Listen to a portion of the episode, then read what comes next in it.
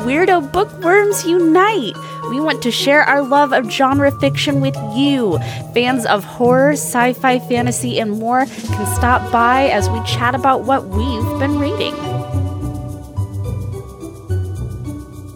Welcome back to another episode of Genre Junkies. I'm your host, Sandra, and with me, of course, is my beloved co host. Hi, I'm Scott. Hi, Scott. And we have a special guest in the studio this evening.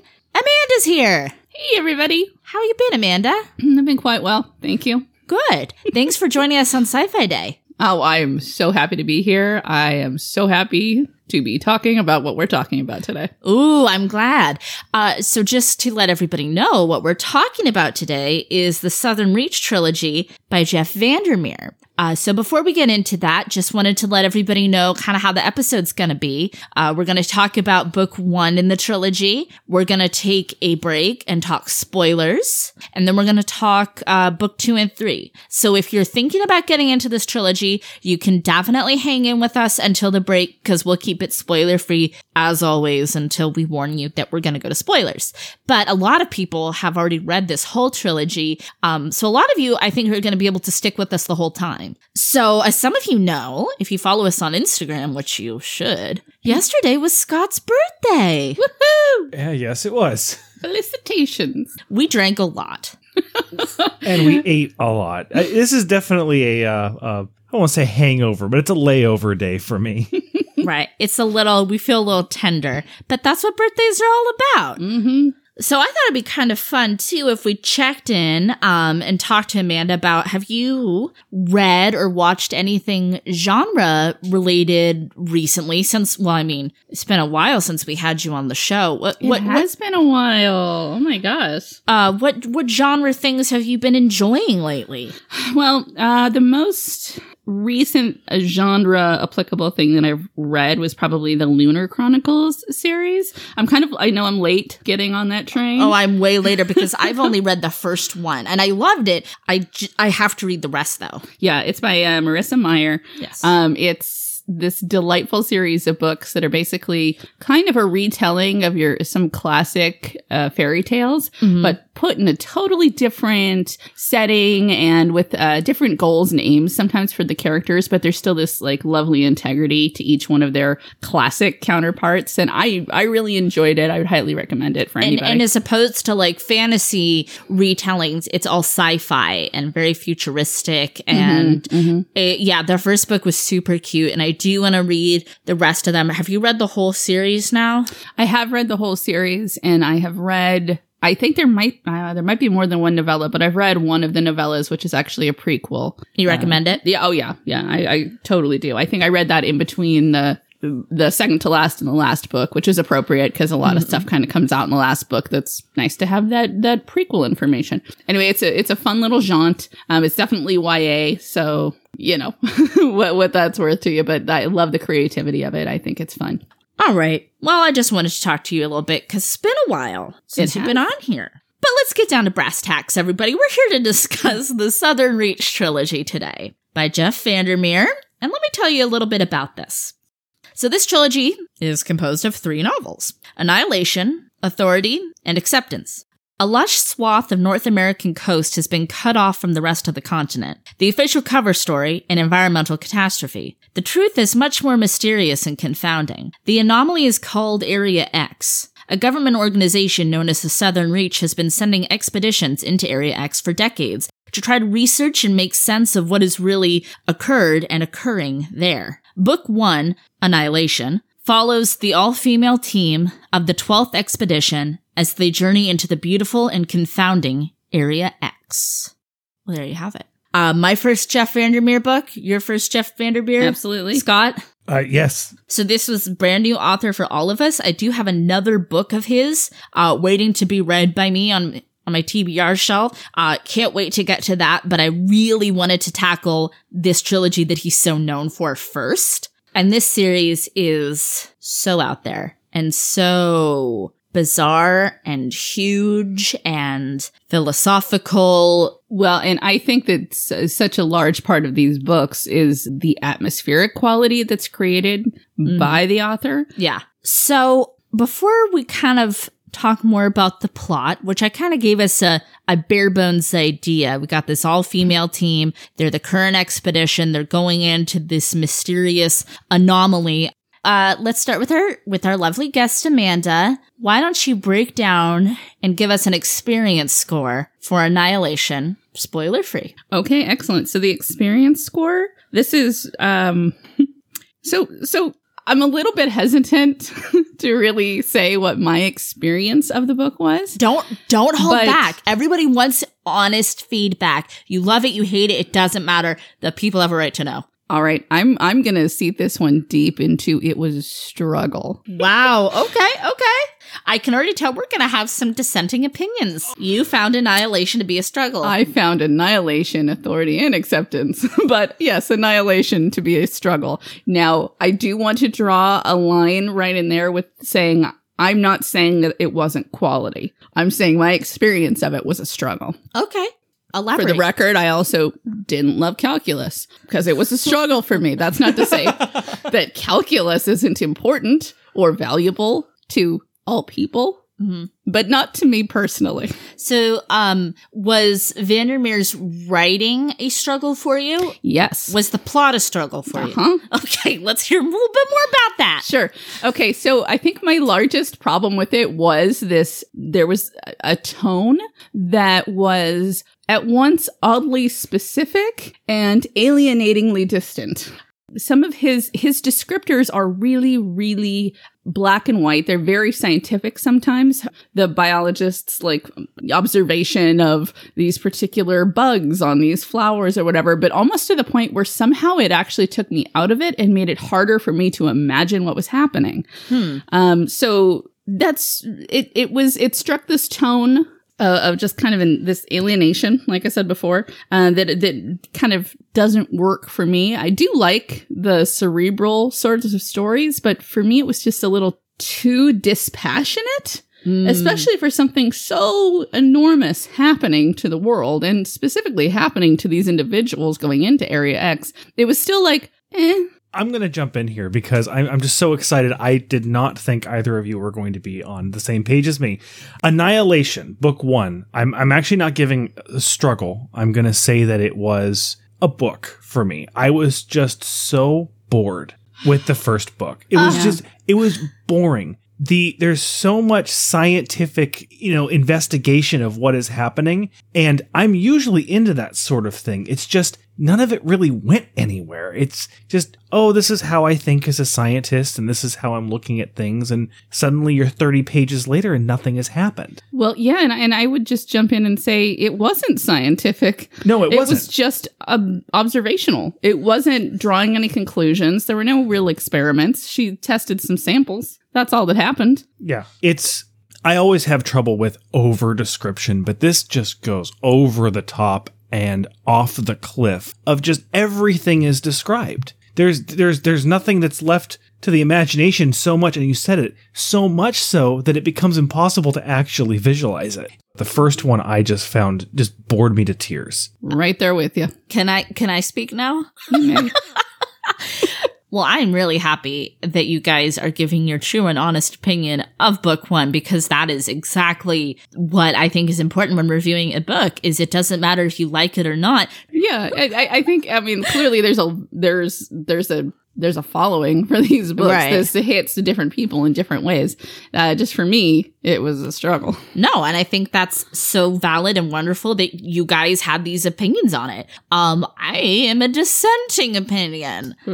Uh, this for me was a page turner experience. I really, really liked this book a lot. I found it was fascinating. I wanted to just keep reading. I wanted to know what was going to happen. I wanted to know more about Area X. I could not stand not knowing and I just had to keep knowing and I I like say knowing a lot but it's true and these characters were so bizarre and removed and because they're trained to be that way you go through extensive training to be a part of the expeditions psychological physical everything and I found it so interesting this idea that they kind of tried to turn people as stoic as possible. And it's like that, you can't do that. That's not human nature. And then just the, the nature of Area X, I found so compelling and hearing the biologist who's kind of our guide through this book she's that she's a biologist in her career and that's her job in the expedition. Uh, we have the biologist a surveyor uh, a psychologist an anthropologist and a linguist and expeditions are sometimes made up of different professions like that, but everybody's kind of, you know, pulling their weight and doing their specific, you know, path to find out more and try to crack more code about Area X. And the biologist is kind of our guide. Uh, first of all, I love that it was an all female team. That oh, me too. Yeah, yeah, that was pretty cool. Yeah. And this is the first time they'd ever had one.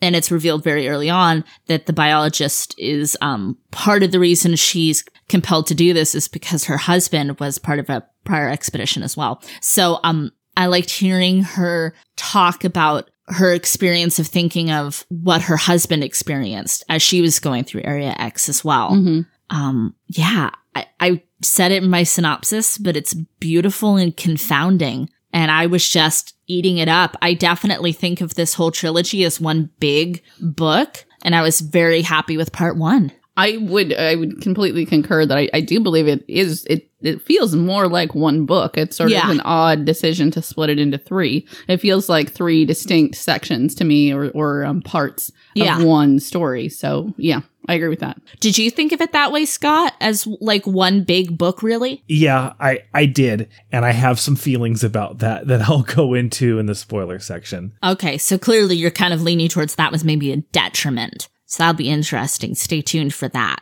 So obviously the characters didn't really work for you guys. Um, what did you think about the idea of the conditioning and the training that the folks in the expeditions go through to try to prepare them for the anomaly that is Area X? How did that feel for you guys as a reader? Yeah, that was interesting. Actually, I don't think I've ever read a book where uh, there there was specific mention that people were being trained to be kind of as inhuman as possible. That's not to say cruel in any way. They weren't being taught to be sociopaths. They were, it would seem, kind of taught to or encouraged to suppress their emotions and their personalities as much as possible and see themselves merely as as symbols or as just what their function was. Yes, their function, mm-hmm. exactly. Mm-hmm. It's a very sci fi ish thing, but at the same time, I don't think I've read any other books where it was quite like that, where someone like they're not even supposed to use names. You use your function as your name. Yeah, it's kind of like it's often alluded to in a lot of science fiction, or it's it's sort of placed around the periphery.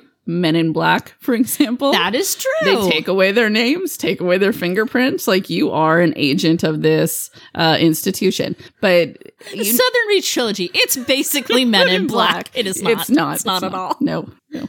Uh, but but uh, you never really get inside of what that training would be, what what that uh, result would be. So that's that was fascinating there's a reason you don't read about that sort of thing in books very often is because it makes very one-dimensional uninteresting characters with no real motivation. And here here. Well and that's y- y'all's opinion of it. Um i will say on paper this would seem like a book that wouldn't work for me but it really did I I was sort of surprised that you were so positive about it, but then I looked back at my notes and said, "Ah, I literally wrote down this is so reminiscent of Camus, uh, Dostoevsky." And as soon as I read that, as soon as I read that, I was like, Oh, Sandra loved this book, didn't she? Yeah. Didn't she love this book? Right. Cause there is almost these weird little traces of existential nihilistic stuff going on. Yeah, word. Yeah. And there's um certainly a horror element to this book as well. That is true in substance. Yeah. I But not I, in reality. I, I can't say it was my experience because okay t- this is this sounds entirely negative and and i'm it is negative i'm so sorry i don't mean to be negative I you're allowed books. you're allowed to, you're allowed but it felt like the whole thing was being read by someone who had only one tone uh yes a mm. monotone Hello there, I am the biologist. This is my journal about being a biologist in Area X. Oh, look, very large plant. I'm like, I don't.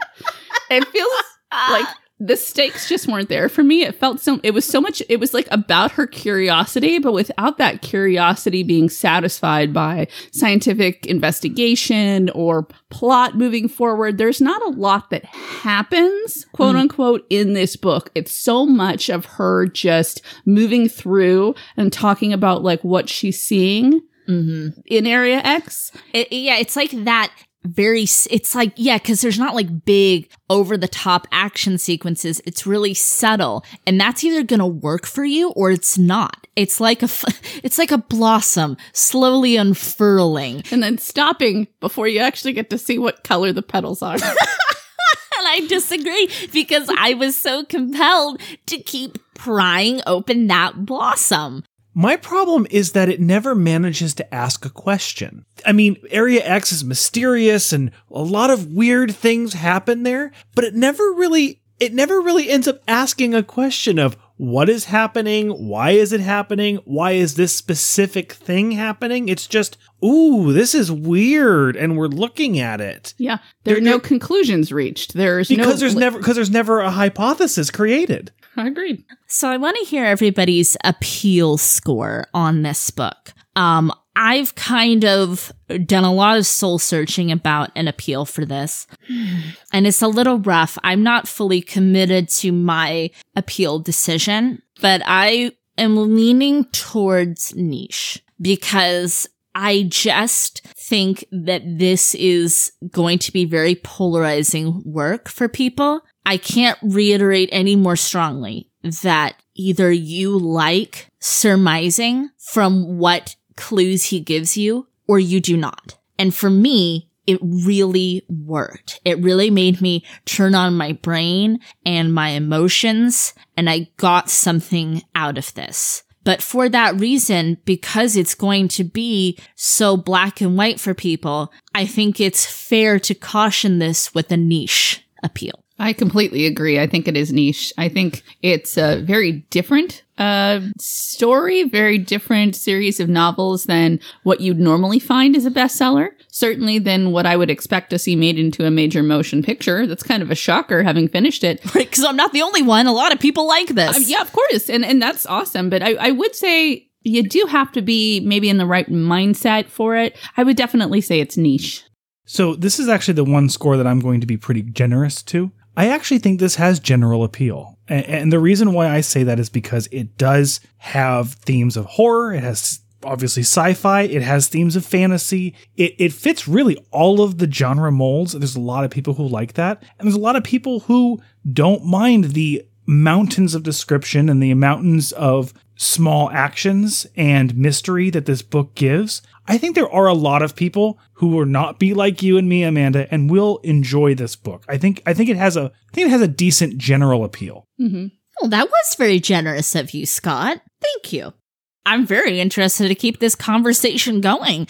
I think we should have a little spoiler break, um, and then come back and get into some nitty gritty about this series. Uh, so obviously, if you haven't read this yet, you've heard a couple different opinions here. I loved it. Not everyone else on this podcast did. Totally fine. That's even better. And if you want to keep hearing us fight about it, which I know you do, come back after the break. All spoilers all the time. Today's episode is brought to you by Audible. With over 180,000 audiobooks to choose from, there's no excuse not to fit reading into your busy schedule. Genre junkies can get their first audiobook for free by visiting audibletrial.com forward slash genre. Why not get three for the price of free? Sign up at the link, then search for Area X, all three of the Southern Reach trilogy for free with our trial. Again, that's audibletrial.com forward slash G E N R E. Welcome back to the spoiler section. This is your final warning. Final warning. Bail out now if uh if you have not read further. So here's the problem that I have. I really had to wait until the spoiler section to to really get into. The fact that this is really one book made it just ridiculously too long for what is happening and nothing is ever solved. Mm-hmm. When I finish a book, I want there to be some sort of conclusion. It doesn't have to be the story doesn't have to all be wrapped up in a bow. You know, you, you can you can leave Leia and and Luke going off to save Han on Tatooine, but you still have to have a conclusion of something. Yeah, some ends have been achieved in that. There's new information that makes it more compelling to see the end of the story. In this, honestly, I, I would have stopped. I would have stopped if I didn't know we were going to do a podcast about it. Oh my gosh, you would have just DNF'd I would have series. thrown that towel in. I would have said, here's my towel. It's not my towel. Somebody else can use this towel. I will tell you right now, you are you are a better guest than I, than I. After the second book, I chose to DN- DNF this series. Scott did I not don't finish it. Oh, wow. I don't care. I don't care what happens anymore. And that's where he failed. I don't, I didn't care at the end of book one, which I said was a book. I am actively angry about book two. It wasted my time at every single corner. Oh my gosh, it's like you're reading from my notes, Scott. Like, oh, Okay, now I'm happy to let you guys keep going, but I will let me just quickly interject here and say I still loved books two and three. I loved the series. So we'll talk about some of my love after we let these two keep going. So, okay, book one, basically what happens is she goes into Area X. Everyone else dies. Either she kills them or they kill themselves. She finds out that there's been way more than 12 expeditions. There's a bunch of notebooks. That's basically it. That's that's the book. yep, yep. There's a there's a pile of notebooks in that lighthouse. She figures out that the lighthouse keeper had something to do with something, and then she takes, I think, her husband's journal and puts it with her journal, which was nice, and then goes away to find the island because she thinks maybe her husband went there. And here's the, here's the thing. That at least would be something that I could emotionally get behind, except for the next sentence I think kills it when she says, "I don't need to find him. I don't really care about finding him. I just want to see what he saw." It's like, "Well, this entire book is seeing what you saw." So I guess it's just more of the same, biologist. Well, because her husband did return after the expedition, but he was not himself. He was cold, removed, didn't remember things, confused, was only there for really a few hours before he was taken by the government, uh, people who control the Southern Reach and died from cancer very soon after. Everybody from his expedition died from cancer. So she had no conclusion. She had no closure and her and her husband's relationship was really headed for divorce. And I found all of that to be so interesting. This person who is not sentimental, who is guarded and closed off and removed, trying to make a connection. I found that really fascinating because she was selected and the psychologist kind of knew she would either really unlock Area X or be this huge weapon that would maybe send it crashing down because she would be something that Area X could not understand. Okay, here's what I would say is none of that's wrong, but I wish that you had written this book. because, because those are all those are all points that yeah, I kind of drew together, but it was like having gotten no help from the text.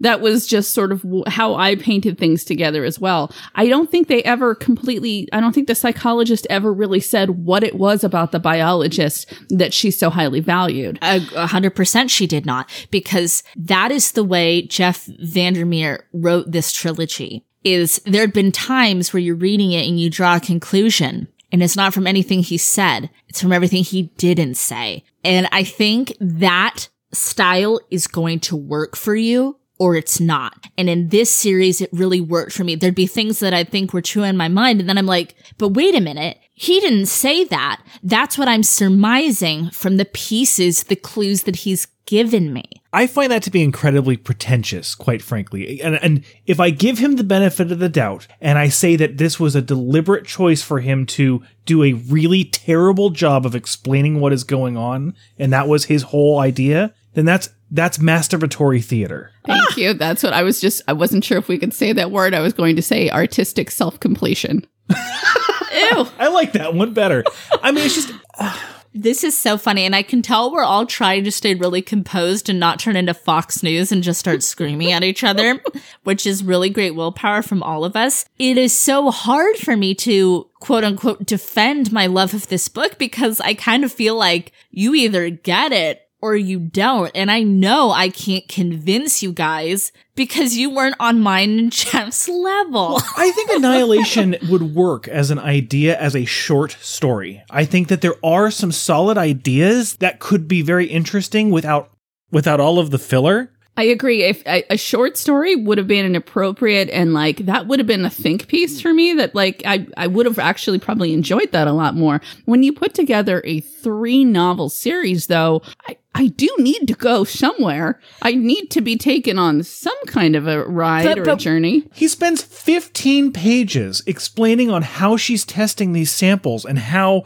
well, they're, they look normal, but I know they're not normal and I can't tell you why they're not normal. Okay, cool. They're not normal. So what, what's different about them? Oh, you're not going to tell me? Okay, cool. then why did you waste 15 pages of my time mm-hmm. explaining this when it has no it has no bearing on the story, the plot, or revealing anything in this world? But didn't you guys, Amanda's just hitting the this button on all that, but didn't you guys find it compelling of what was happening to their minds? The things they were seeing that they couldn't make sense of? No, because they weren't characters. They were just cardboard standees going through the world. they were designed to be that way, but they I had no interest in them. And then okay, so and on top of that, so you spend 15 pages wasting my time about finding out that the scientists can't figure out what's going on and they'll never explain it to you. And then they spend another t- he spends another 10 pages explaining something that happened to her past that again has absolutely zero bearing in what happens in the story whatsoever. Yes, we understand. You have a husband. That husband went to Area X, came back weird. That's a great backstory. Fine. I don't need to know about this random time you went to the bar and you were uncomfortable and he wanted you to be more involved. There's no payoff to that. But see, and I totally disagree because the payoff to me was all of my surmising, all of my own conclusions about their relationship, who she is, her relationship to this environment, what she's observing. I can't, I, it's just, it's so funny. I can't explain it to you guys that all these things that are driving you all to drink, uh, things that I found so beautifully fascinating. I, I think it's awesome actually that we read the same book. Yes. And I would almost argue that we didn't, except for, you know, we are syncing up. I, I feel like the names are all right. the names are all right. So yeah. we definitely read the same words on a page. Okay, well, what did you guys? Didn't you think that the quote unquote the topographical anatomy, the tower in the ground, the living tower, the crawler, the fungus that is alive that she inhales, the mm-hmm. glowing? How could you not have loved all that stuff? Okay, okay. I think maybe I should back up a little here because I didn't have Scott's experience of I just don't care anymore. I my thing was just anger, like visceral I'm seeing it. flames out of the sides of my face, anger, because I do find that to be interesting. The Right. topographical ano- anomaly, which is Alive. a tower that goes down into the ground, not a tunnel, a tower. It's like and it's alive. and it's alive. Apparently, it's this like living uh, uh, biomaterial plus Yes. the crawler, which is also the lighthouse keeper, but he's um, in this encasement of brain material. It's all interesting, and I would have liked to have known anything about how or why. The sermon Anything. on the wall, the mold. Oh, I loved it. And I will say that book three, I probably quote unquote liked the best as far as it goes. I, it is really hard for me to talk about them as if they're three different books. I do think that he got to certain points of clarity, and there's a little bit more that actually propels the story forward as as, as you, the books go on. as the books go on. But it's still without any.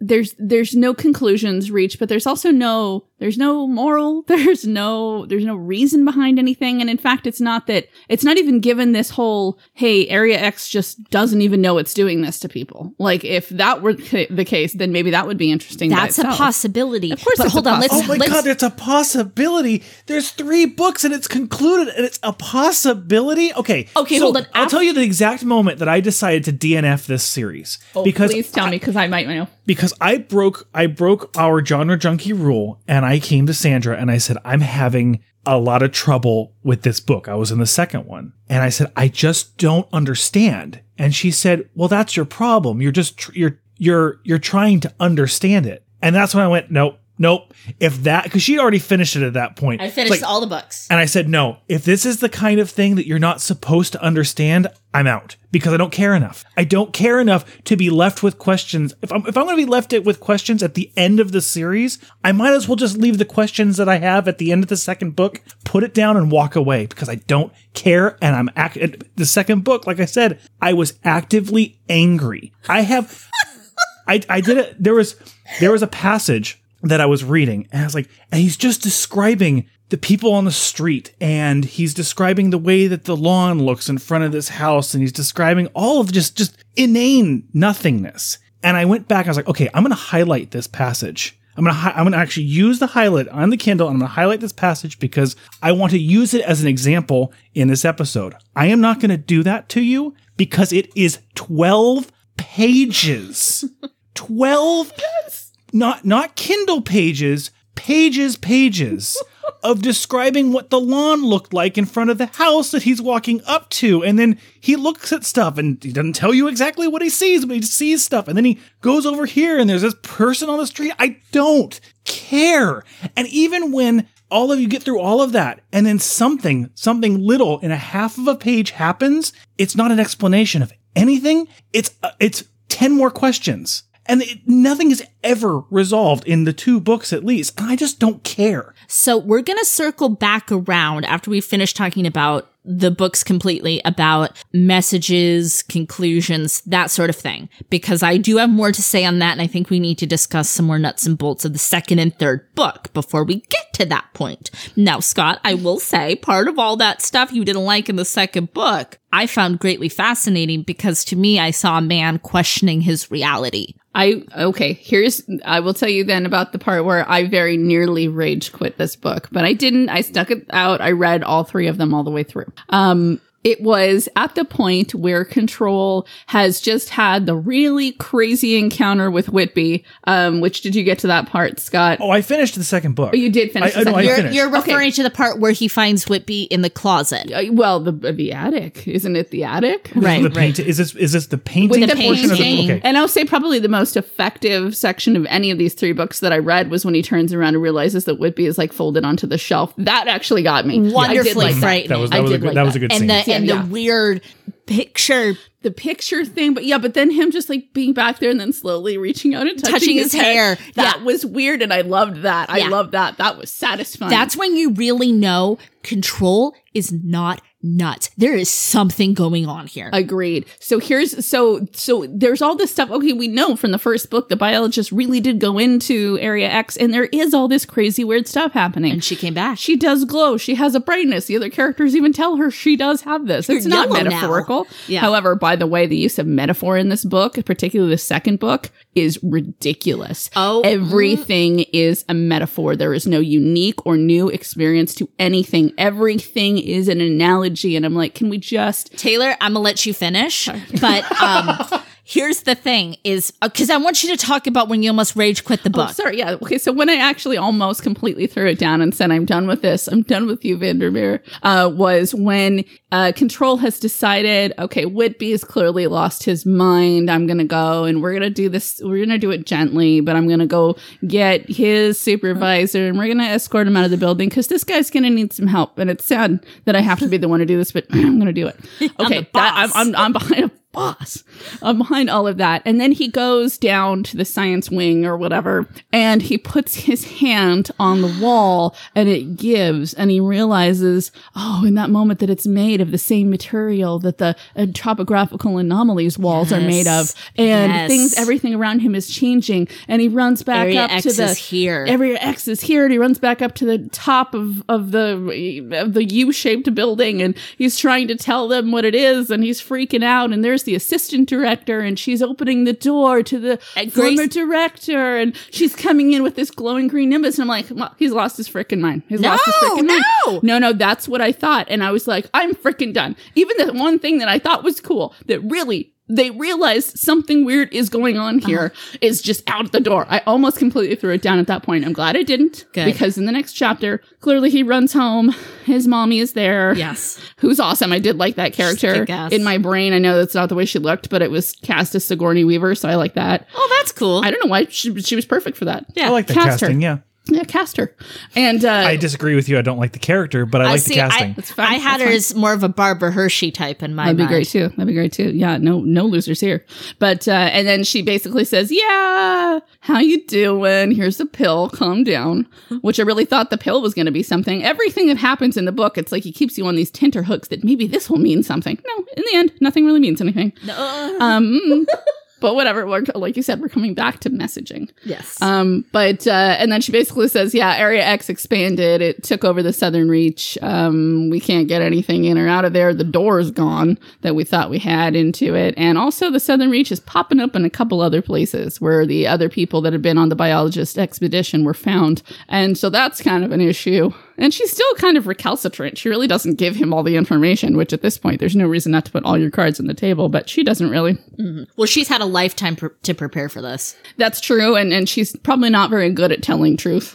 No, I think that's part of her whole MO. See, and like that, when you realize it's all real and Area X is coming. See, I loved that. My heart was racing. My blood was singing. And I just see Grace in my mind racking a shotgun.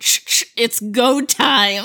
and like, you know, because they all kind of knew like control. He stopped. He can't handle this. You can't handle the truth. Area X is coming, man. And I loved that. And then the fact that he drops his basket for a minute and he's like, I gotta go home. like, I, I need to go home. But that's the thing is he didn't drop his basket. It was all real. Which Yes. is, thank goodness it was Yes. real because I was I was so ready for it to be done. I'm like, finally, something that actually happened. Something that actually happened. The wall was really an animal or whatever it is. That's fine. Uh, But it, it- it's just there's constantly these little like um, setups and letdowns, setups and letdowns, and it's like it's not even a letdown where it's like you step off a side of like a, a short wall and then you have this jarring stumble into the reality of the ground on the other side. No, no, it's simply just sand and you just slide down it and it was like you never took the step up before.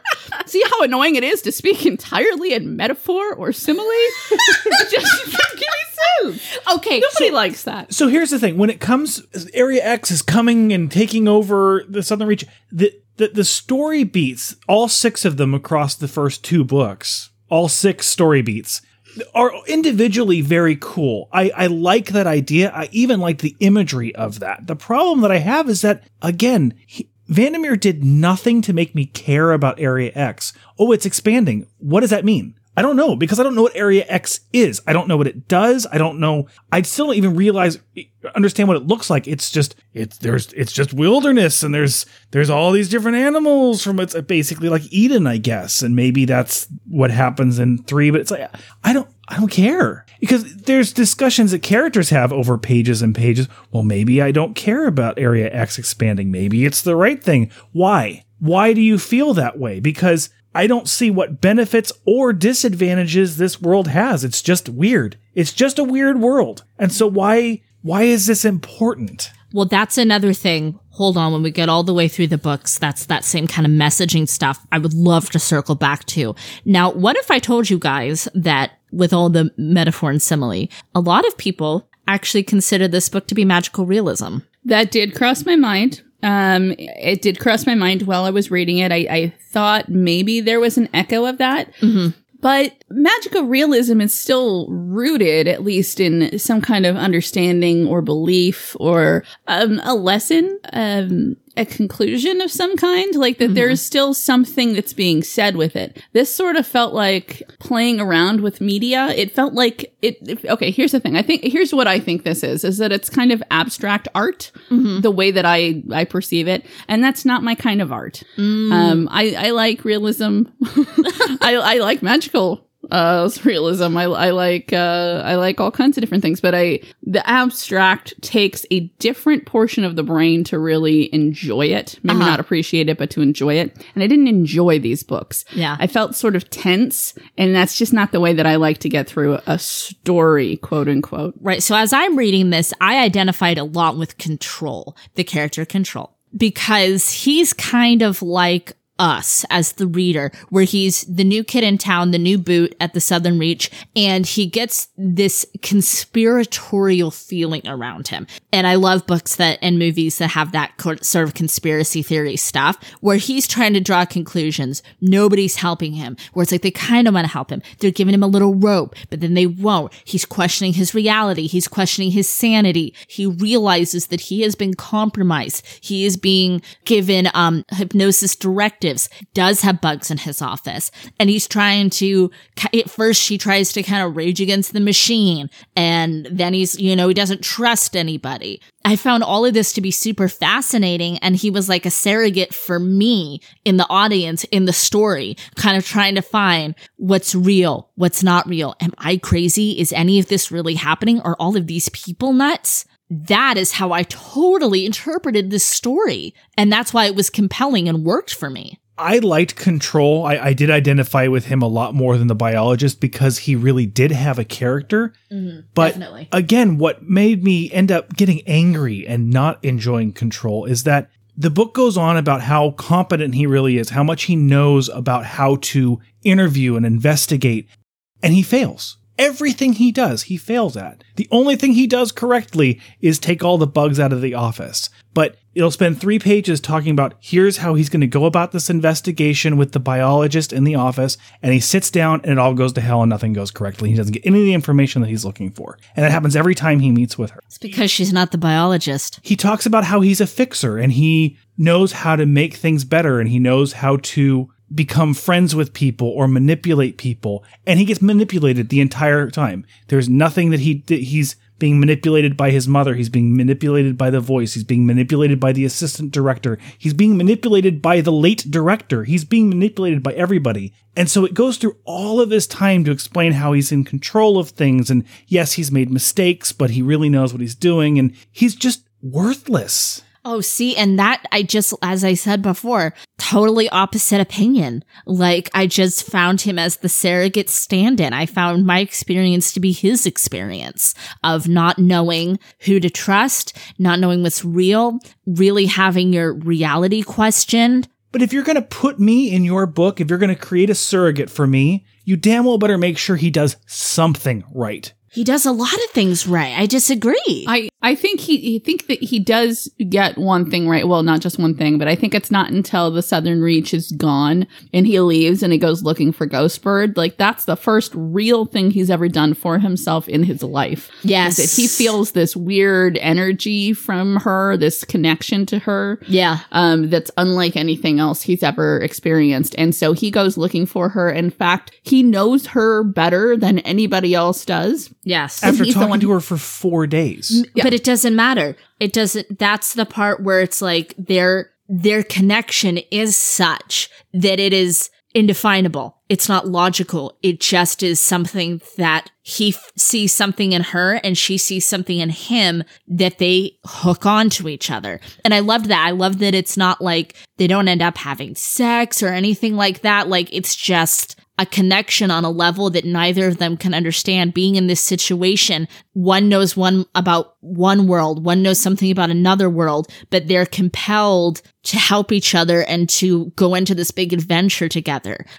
I loved that. I loved the character of Ghostbird, that she is this shade of the biologist. She is not the biologist. She is a copy. She is a duplicate. Is Whitby a duplicate? We That's don't we don't know for sure. There's evidence that points that he is a duplicate. Remember, he tells the psychologist in book three he sees his duplicate get killed. So we don't know if that's what made him crazy or if he's crazy because he's a duplicate.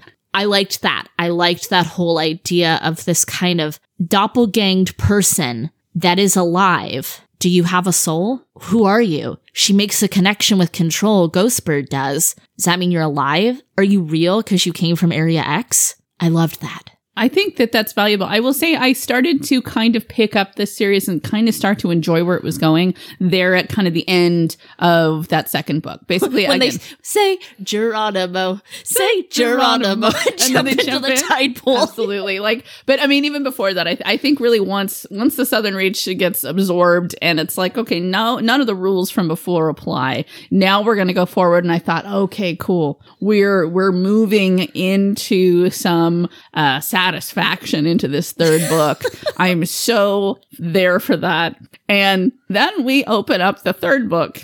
Can, can I can I talk about the end of the second book before you go into that? Because I'm with you. I I had pretty much already made up my mind that I was not going to finish this series when I was getting towards the end of the second book. And then I was thinking, well, maybe maybe I will. This is starting to get kind of interesting and this was specifically when when Area X expanded. I'm like, okay, that's a cool story beat. I kind of get what's going on here. And even the scene with his mother, which I didn't really buy her character shift there, but regardless, I was like, okay, this is this is this is going somewhere. And then again, he spends 16 pages. Okay, so he hotwires a car and he goes to a gas station and he goes and eats eggs and bacon and um oh okay he bought a glock and he takes it apart and puts it back together for two pages Two pages. he gets a boat and he just putters along the coast for a while. Like, I know where you're going. You've already said where you're going. Spend a page and a half of explaining how you got there and then get there because none of this stuff that is happening matters at all. It's just, it's just busy work. It's, it's, um, It's business. It's, it's business. It's yeah. stage business. That's, it's, business. That's what it is. I was Yes. like, that's it's all a real just term, stage people. business It's and stage ter- it's a business is term. great while you're speaking or you're in the background but but i don't need 16 pages of stage business I, I will concede that my boy Jeff Vandermeer gets a little long winded sometimes. But my whole part of, again, where I was very happy uh, following John Control's journey to where he knows Ghostbird has escaped to, escaped, you know, so easily from her handlers, is that, again, it was like he was retracing her footsteps as the biologist and as Ghostbird. This was another level of their connection. He's like living life how she would have. I, it actually did kind of work for me, but you're not wrong. It's much like a lot of the rest of the book. It's just finally I felt like I had a character that I cared about. Right. And so I didn't mind the long windedness at that point. okay so I, I see what you're saying and this is another reason it's the same conversation that made me decide that i was not going to finish this book the same conversation it started with sandra i need you to tell me and this is very much towards the end of book two is control her husband? Because if he was oh. this sudden connection and these things with him going on the boat and traveling north on the boat like her husband did like she did these things would make more sense. Tie everything together, create a time paradox. I'd be down with that. It would it would pay off a lot of the stuff that it set up in the first two books. And she said, "No, no, that that's that's not it at all." Like, I then why? I don't I don't think it's got to be that it's her husband. Why can't two people from seemingly completely different worlds have a connection to want to understand? Oh, I'm not talking about the reason why they get together. Okay, fine. I, I can buy it. There's some brightness in her that he and, and something in him they attach in four days. But I'm talking about all of the time, talking about all of the the seemingly inane stuff that he is doing. There are shadows to things that her husband did when he was in Area X. I could, even though I would still think it was too much, I can forgive some of that if there was a reason, if there was a payoff, if it was hints towards, hey, you know, there's something deeper going on. Control really is her husband from the past or, or something like that. And the fact that, that that there is nothing to explain why he's spending so much time on on just nothing is it, it just makes me even more angry. I, you know what? I actually didn't capture when I was reading all of those little echoes, but I'm I, it kind of makes me like it better to hear you talk about them, even though ultimately no, it, it doesn't go anywhere. That's it's like a study in Scarlet. It's it's Yes. it's just a it's a movement on a canvas. It's not really for anything. Um, but I that's an interesting thing. I, I just didn't think about that before. I think that largely there's so much in this story that's cool. It's kind of like we were saying, or like you just said, it's a 70 page story being drawn out a bit. Um, I like the idea behind a lot of it. I like the idea behind these characters and their connections and, you know, what is connection and what part of a person are you connecting with when you see them and you think you know them. And are- what makes a person a person? Yeah, what makes a person? There's all this this stuff in there that's good. It's just the way that it gets presented in this book just shut me out of it completely. I, I it, it just lost me. Let's take a little break and talk about the nuts and bolts of book three, larger themes and messaging. Enjoying the show? Please like and subscribe on iTunes. You can find us on Twitter and Instagram at Genre Junkies. And don't forget to visit the website, genrejunkies.com.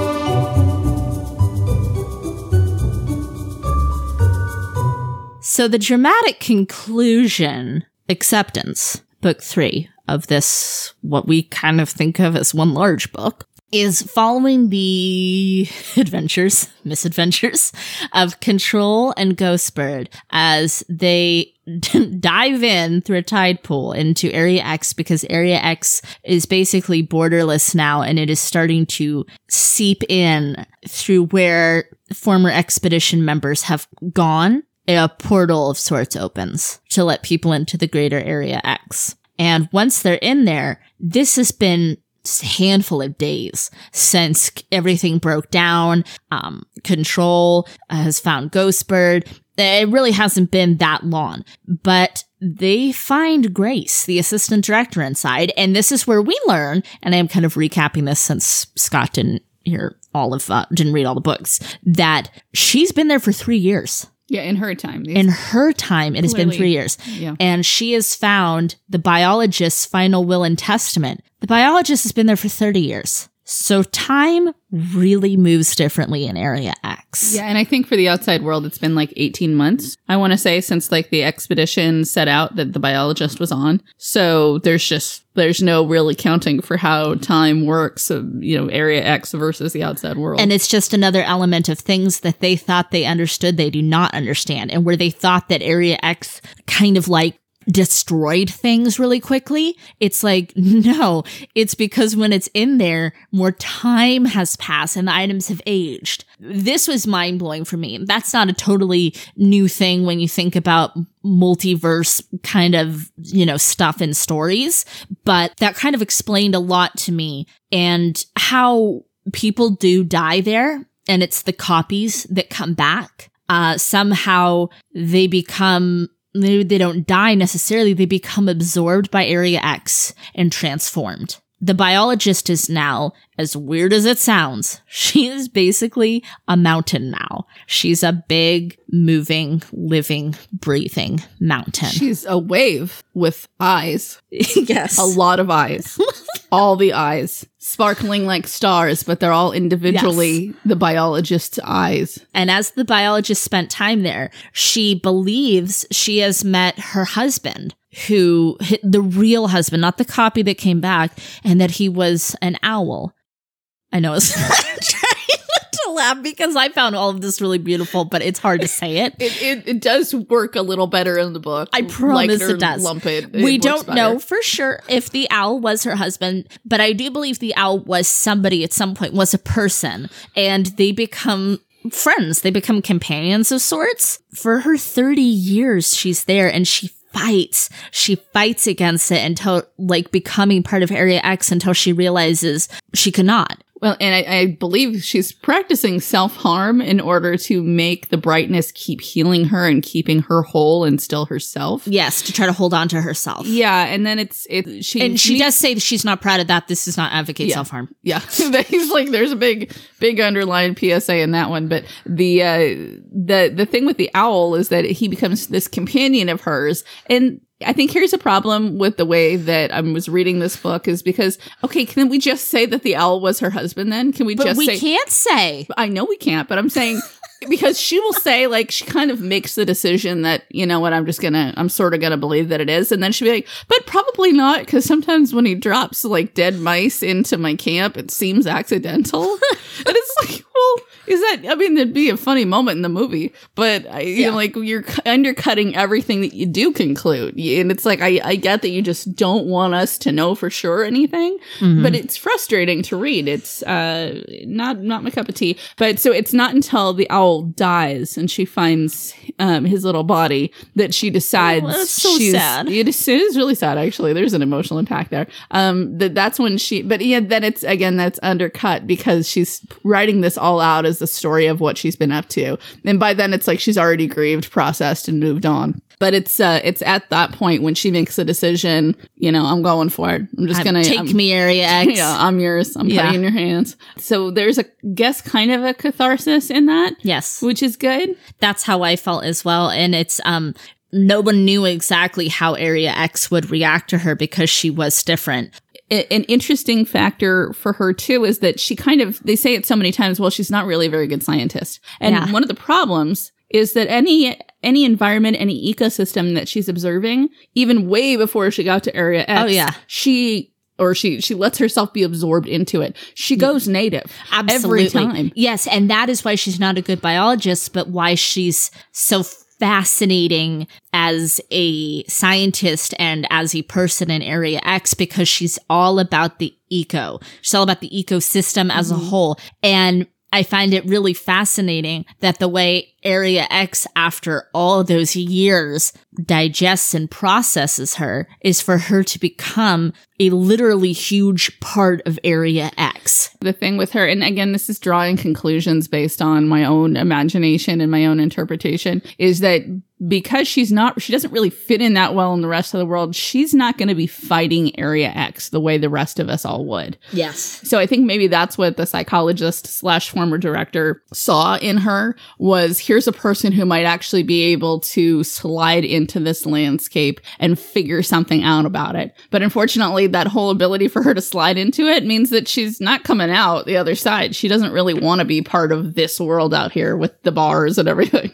Um, I think there's a there is kind of a, a big plot point that happens a little bit more in the last book because half of it is Ghostbird and Control and their crazy adventure in Area X. The other full on half of the story is Yes. about the lighthouse keeper and the events surrounding when things actually happen. And the director. they talk about when she went in to Area X before she went on the expedition. She just went in with her and Whitby. Mm-hmm. That she went down into the town and actually the crawler was there, but he wasn't really the crawler yet. He was still the lighthouse keeper. He was still keeper. the lighthouse keeper, like slumped on the side of the wall and just kept um, repeating the last words that she ever had with him. Don't forget me. Don't forget me. And see, Oh, doesn't God. it sound like a story you'd want to read? like, Because that was the part that got me so just emotionally hooked in. I loved the character of the lighthouse keeper, this former fire and brimstone preacher who'd lost his faith, who embraced finally his homosexuality,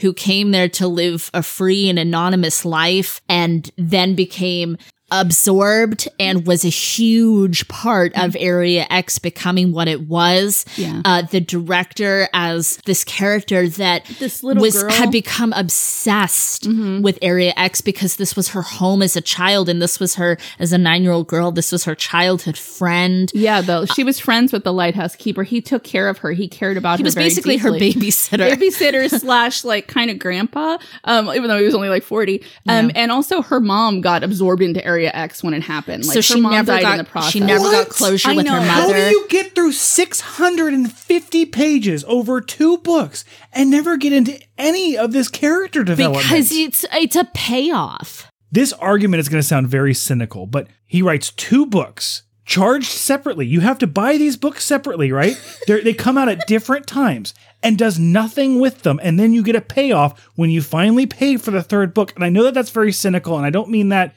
literally, like that is specifically what I think is happening, but that's not fair. That's not that's not respectful of my time. That's not respectful of your readers. You have to give me something. You have to give me a reason to want to learn about this. I okay, yes, you revealed at some point that the crawler is the lighthouse keeper. Cool. You reveal in the second book that the lighthouse keeper used to be a preacher and then he became a lighthouse keeper. Cool. None of that means anything. Okay, that's that's stuff that he did just like the biologist is a biologist. That's all cool. Why don't you give me any of this character work at all in the first two books? Now, see, for me, it wasn't about character work because I felt the character connection throughout all the books.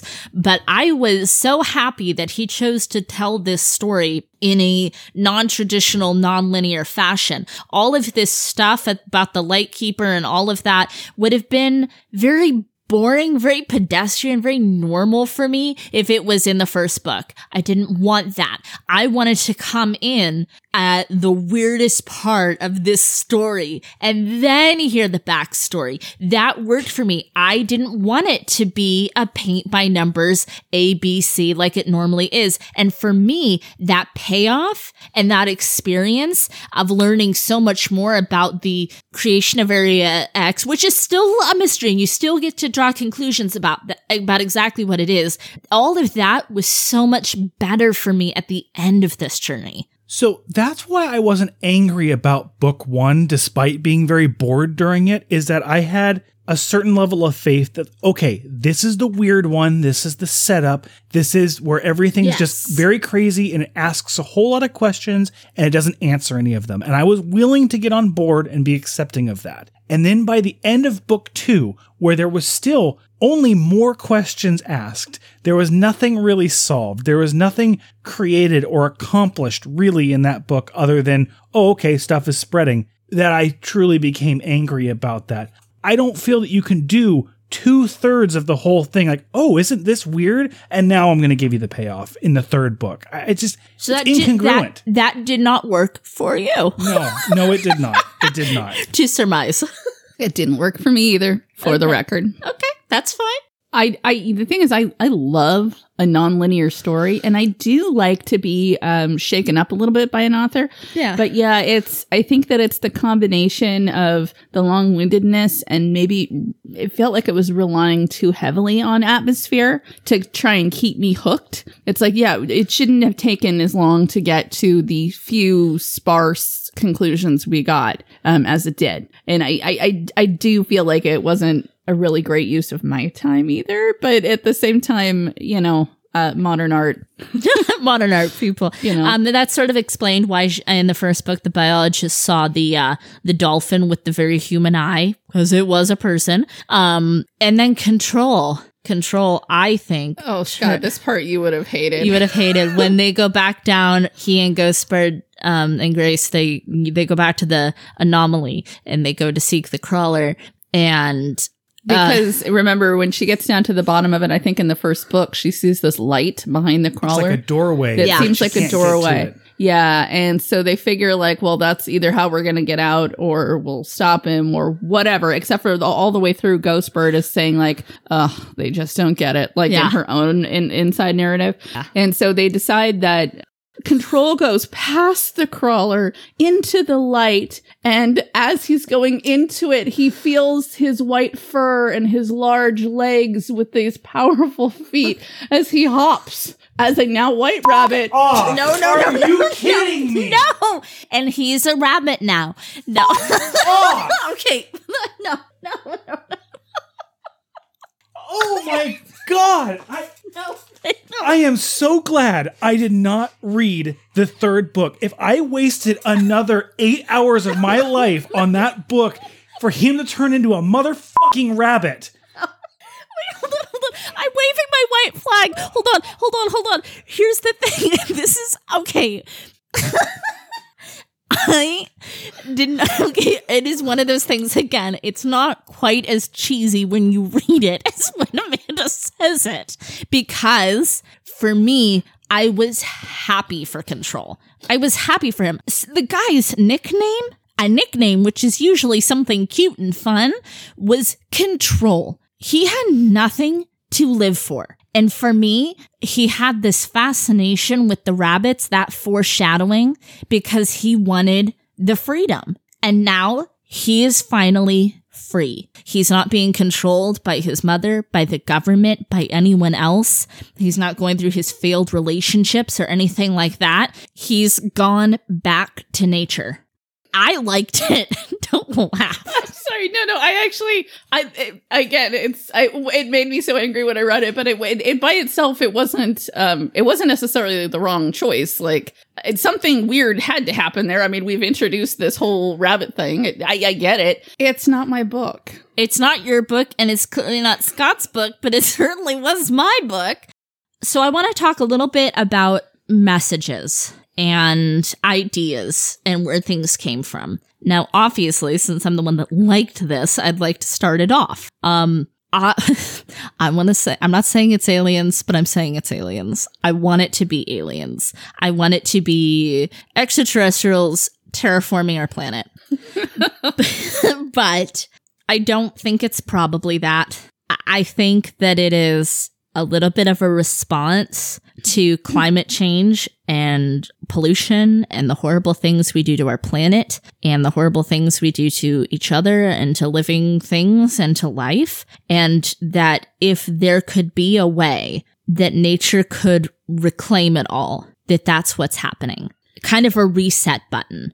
That's one sort of theory I think about it because th- that's kind of a conclusion I drew from it is a place where people and technology cannot be. It doesn't work. It does not compute for those things to be here. Um, so I took from it a lot of kind of bigger picture things about where we are going with our planet and what nature and science could do to sort of exact its revenge and to even the playing field and hit the reset button. But I would also just like to think that it's aliens. Well, I have no problem with the alien thing. I, I don't think that's true either, but I like that story. Yeah, I just want it to be. I like that story. Um, she does have a moment of epiphany where she realizes that the, the thing that is Area X or the starting point from it actually came from a, a place that's so like unfathomably far away and different that she couldn't even wrap her head around it. Right. That then that got destroyed and it somehow came here. right, and it's um taking over here. Yeah. So my conclusion with it, without really being a message, is that it's this um, awareness or process of some kind that's being superimposed over the landscape of this uh, reach of Florida. Uh, that it's it's certainly not meaning to be malicious. What Right. it's doing is it's capturing all of the flora and fauna that's there and just. Uh, duplicating it and replicating it. And humans are no different. It's not Yeah. choosing to do or not to do, but I think because people are a little bit different than plants, they're more complicated because you get this whole brain thing in there. Yeah, but you can't quite duplicate that, well, that's you? that's the thing is that's why Yeah. it has struggled so much. I mean, all of the early experiments are just making them into other animals and and these sort of weird half breeds of human and animal. Yeah, and- because it couldn't quite get the human spirit. yeah, and that the even the the last expedition that went through with the with her husband in it, it did make almost perfect replicas, except for it didn't actually have the people inside of these people that came back. Yes. They're pod people, kind of. Um, it didn't have the spark, maybe a soul, um, that was in there, and of course, it was all cancer riddled because something went wrong in the coding. Right. So, in fact, in, if you think of it that way, Ghost Bird is sort of the ultimate expression of how this organism or awareness creates. And also, I think it's weird to think about too the fact that on the borders, anything that tries to come into Area X just disappears. Yes. But in actuality, when you're going through the door into Area X, that's why they hypnotize people so they don't remember it because it's scary, horrifying stuff Yeah. because it's burnt out cities and it's weird planets. It's like it's like you're going through a tunnel through uh, quantum physics and Space, this whole time, yeah, everything. this multiverse like Yes. tunnel basically to get to a place that's sort of like here, but it's got this other stuff on it. Yeah. And um, I don't really know if there's a larger message. I like what you said. Uh, well, I love what you're saying too because that's uh, that's definitely a valid, sound theory, and I, I love it. I love all these theories. I love it. I thought that it was going to go towards a a little bit of a religious bent. I thought it was the Garden of Eden revisiting the You, earth. you could take that. yeah, and I thought that for a second too. Yeah. and you know when they when they talk about exactly it took them hours or longer to actually crawl through the tunnel into this garden, I, I kind of likened it to wandering in the desert for 40 years. I, I felt that there were going to be some more religious themes coming to it, and, and some of the things could even be excused a little bit again if there were religious themes that were going to go into it. I'm disappointed that there is not some sort of resolution that it is left completely up to your interpretation of it. I'm disappointed by that. And that's my own thing. In an individual book, if I'm left at the end with questions and really thinking, wow, what did that mean? What did that really mean when the author did this, when the character did that, when this is happening?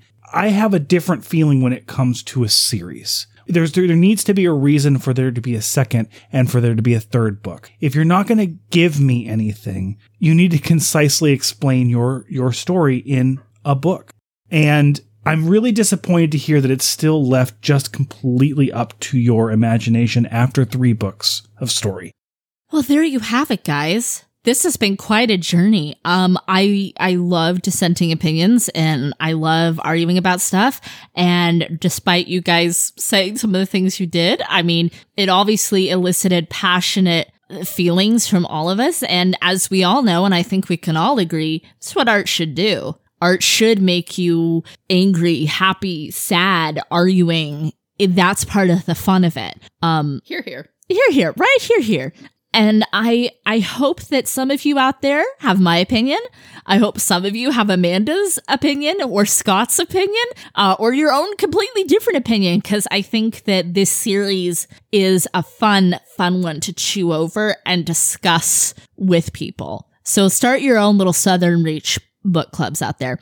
If I can just say, I want anyone out there to know that if you enjoyed this book, I'm glad, well, these books, if you enjoyed these books, I'm glad that you enjoyed these books. I want to have a discussion with you about these books. Uh, something that one of our listeners actually left a comment for us on a previous book that we that we reviewed head on and really opened our eyes about some of the things that we missed as far as that. And I would love to hear about what you think about it. So please reach out to us. Um, I don't want anyone to feel like they're wrong for having liked this book because Amanda and I clearly did not. Uh, and I loved it. I yeah. don't think I'm wrong you know, part of the thing about genre junkies is we really do believe that every book deserves to be read by the people who will enjoy it. And I hope that you loved this series.